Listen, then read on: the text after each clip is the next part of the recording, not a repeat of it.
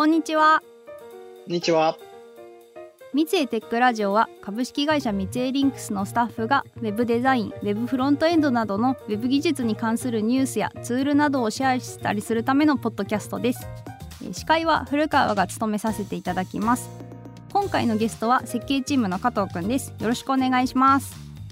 よろしくお願いします。はい、えー、今回はフロントエンドにおけるキャッシュ戦略というテーマで話していきたいと思います。はい、キャッシュ戦略といってもあの現金のキャッシュの方ではなくて情報を貯めていく方のキャッシュなのでご注意いただければと思います。はい。最近の、まあ、キャッシュに関する業界の変化だと、まあ、オフライン対応しているかつまりそのキャッシュがされているかどうかによって、まあ、Google Chrome における PWA のインストール要件が変わるっていうニュースがありましたね。そうですね。まあ、以前はサービスワーカーにフェッチイベントが定義されてさえいれば、イベントハンドラーの中身が空であってもインストールできていたんですけど、うんうん、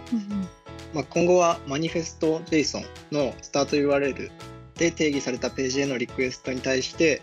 オフライン状態で200レスポンスを返すことが PWA インストールを可能にするための必須要件になるようです。うん。そのこれって今までの PWA 要件ではそのオフラインの時に返すリソースがない場合ってどうなってるんでしたっけ？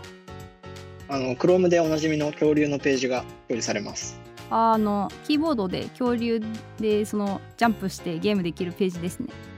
そうですね。PWA はあのユーザーにより良い UX を提供できるアプリケーションを目指しているんですけどこのアップデートは PWA のコンセプトの信頼性っていう部分に焦点を当てたものかなと思います。うん、ネットワークの状況によらず安定してアプリケーションを使用できるっていうのはユーザーから一種の信頼を得るためには大事なポイントとなるかなと思います。うん、その電車に乗ってる時とかたまにそのインターネットが不安定になったりするんですけどそのそのタイミングでオフラインになってアプリケーションが使えないとたまにイラッとしますもんね。うん、そうですね。オフライン対応によって得られることってその名の通りネットワークがなくてもコンテンツを見られるっていうところばっかりに目が行きがちなんですけどオフライン対応の実態ってサービスワーカーのキャッシュ API を利用してリクエストに対するレスポンスをブラウザ内部にキャッシュすることなので、まあ、オフラインじゃなくても画面表示が高速化されたりとか、まあ、通信が発生しないことでエネルギー消費を減らせたりとかオンラインの時でも受けられる恩恵っていうのはたくさんあるんですよね。うん、確かにキャッシュって結構 PWA とかオフライン対応のものでしょうとか一括りにしちゃうと、まあ、うちはオフライン対応しなくてもいいやみたいに思ってしまう人がいるかもしれないですね。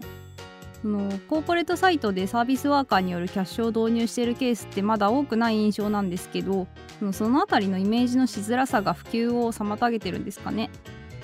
うん、それもあると思いますね。あとはキャッシュ戦略を決める難しさっていうのも一つの要因かなと思います。なるほど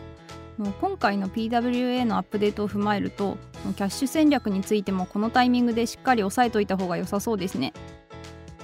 そうですね。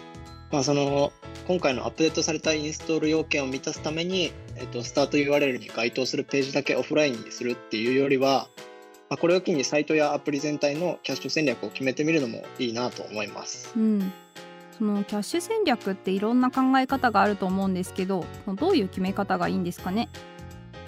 代表的なところだとワークボックスっていう Google が提供している PWA 用の便利ツールみたいなものがあって、うん、あのそのツールの公式サイトの中で Workbox Strategies っていうページがあってその中でいくつか戦略が挙げられています。あの Stale While Revalidate とあと Cache First と Network First とあと Network Only と Cache Only ですね。そうですね。今古川さんが挙げてくれたのはどうキャッシュするかっていう視点の戦略ですね、うん、他にもいろいろ視点があって、まあ、昔古川さんがミツエーリンクスのフロントエンドブログに書いていたリクエストデスティネーションでリソースの種類別にキャッシュ戦略っていう記事にある通り、うん、あのリソースの種類別にキャッシュすることまあ、つまり何をキャッシュするかっていう視点もありますね。うん、なのでキャッシュ戦略を組み立てるときは基本的にこういう視点を組み合わせてどのリソースにはどの戦略を採用するかっていうところを考えていくことになると思います。うん、難しそうですね。のリソースの種別が同じであってもコンテンツの性質によっては戦略を変える必要があったりしそうですよね。その例えばリソースの種別がイメージであっても、まあ、こっちの画像はキャッシュファーストで、まあ、こっちの画像はネットワークファーストみたいなあとはそのキャッシュするにしても、まあ、どのくらいの期間キャッシュするかも決める必要がありそうな感じがします。おっしゃる通りですね。まあ、こういういろんな視点で戦略を組み立てる必要があるっていうところがキャッシュの難しいところだなと思います。まあ、時間に限りがあるんで、今回は全て紹介しないんですけども、ここからは先ほどの Workbox Strategies の中からいくつかの戦略をピックアップしてみようと思います。お願いします。はい。まずは、 Stale While Revalidate パターンですね。でこれのコンセプトは HTTP ヘッダーとしての Stale While Revalidate を指定した時の動きと似ていて、まあ、それをサービスワーカーで再現するっていうイメージですね。うん、大まかに言えばキャッシュが利用可能であればキャッシュしたコンテンツを表示するんですけど、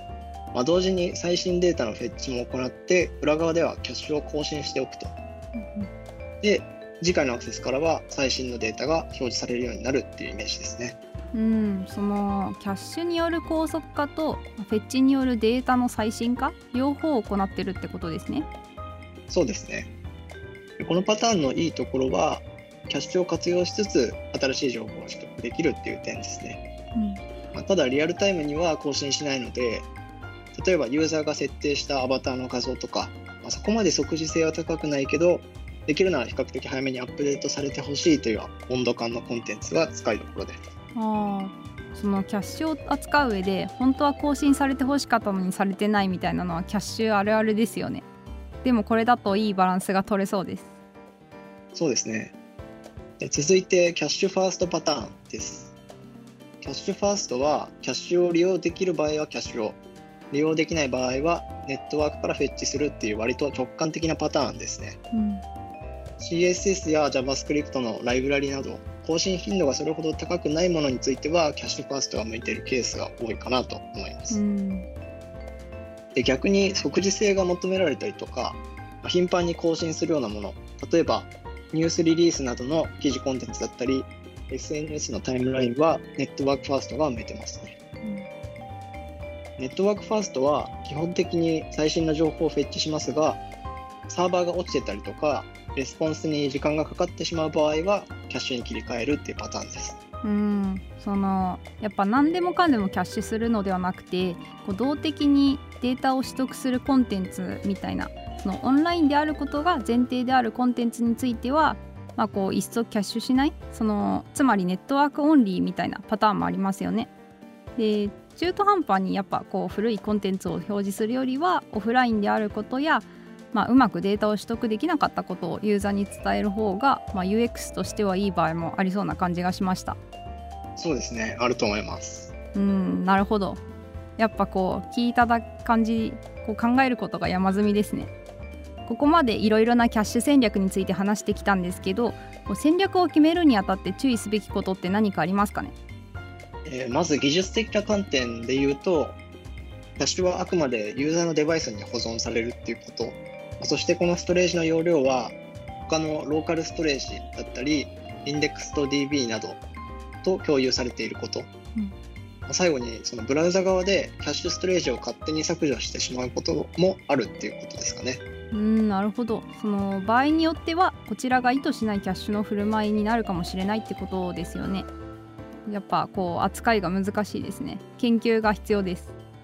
うん、そうですね。まあ、あとは先ほどの話と少しかぶってしまうんですけどやっぱりウェブサイトで提供している情報の性質に見合った戦略を選ぶことっていうのがまずは大事かなと思います。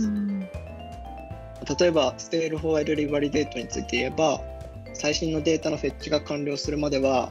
古いキャッシュデータが表示されてしまうのでそれが適切かどうかっていうのも合わせて考慮する必要がありますね。うん、なるほど。何か具体例とか挙げられますか？例えば災害情報を掲載しているウェブサイトとかはそのキャッシュによって古い情報が表示されてしまったら人の命に関わる危険性もあるので、まあ、表示パフォーマンスも大事なんですけど最新の情報を正確に提供する必要がありますよね。うんなるほどその確かにこうウェブサイト単位でとりあえずキャッシュだとかあとはキャッシュは不安だから、まあ、全部ネットワークファーストだみたいなこう01的な発想じゃなくてやっぱこのこのリソースは更新頻度が低いからキャッシュの方がいいとかあとはこの情報は最新であることが大事だからネットワークオンリーじゃなきゃいけないよねとか、まあ、そういう決め方をしないといけないですね。その通りだと思いますね。まあそれが難しいっていう話なんですけどね。まあそうですね。まあ、今日はキャッシュについて語ってきたんですけど今後のキャッシュ戦略はどうなりそうでしょうか？ステールホワイルリバリデートパターンは多くの一般的なウェブサイトに適用できるバランス重視型の戦略なので、うん、比較的選択されやすいのかなと思っています。うんうん特に即時性が必要なケースでなければ初めの一歩として導入するのはいいかもしれないなと思いますね。うん、あとは最近といってもここ12年なんですけど、うん、クラウドフレアワーカーっていうネットワークのエッジで動くサービスワーカーみたいなものも出てきています。で今みたいなものって言ったのはサービスワーカーそのものではなくてサービスワーカーのインターフェースに似てる JavaScript が実行できるっていう意味ですね。そのクラウドフレアワーカーだと何ができるんですか？いろいろ機能はあるんですけど、まあ、大雑把に言えばサービスワーカーがブラウザー上でやっていた一部のこと例えばキャッシュだったりとかルーティングだったりをエッジでできるっていう感じですね。うん、サービスワーカーの場合はあくまでユーザーのブラウザ内部で動いているのでキャッシュがたまるのはそのユーザーのブラウザの中だけになるんですけどクラウドフレアワーカーはエッジで動いているのでキャッシュもエッジに保存されていくんですよね。うん、なので同じエッジを経由する全てのユーザーがそのキャッシュの恩恵を受けることができると。ただもちろんそのエッジまでのネットワークは必要になってしまうので完全にオフラインでは見れなくなってしまいます。えー、なるほどキャッシュ戦略の候補の一つとして上がりそうですね。そうですね。まあ、ただ若干フロントエンドからこう片足はみ出してる感じがありますし、うん、まあ、あくまで候補の一つとして捉えておくのがいいかなと思います。なるほどです。頑張ってキャッチアップしていきたいと思います。はい。ということで最後に三井リンクスではスマートなコミュニケーションをデザインしたい UI デザイナー UI 開発者の募集をしています採用サイトではオンライン説明会やオンライン面接なども行っていますのでぜひチェックしてみてください。またこのポッドキャストは Apple Podcast、Google Podcast、Spotify で配信しています。お好みのプラットフォームでフォローいただけると最新のエピソードをすぐ視聴できます。こちらもぜひご活用ください。それでは今日はこの辺でありがとうございました。ありがとうございました。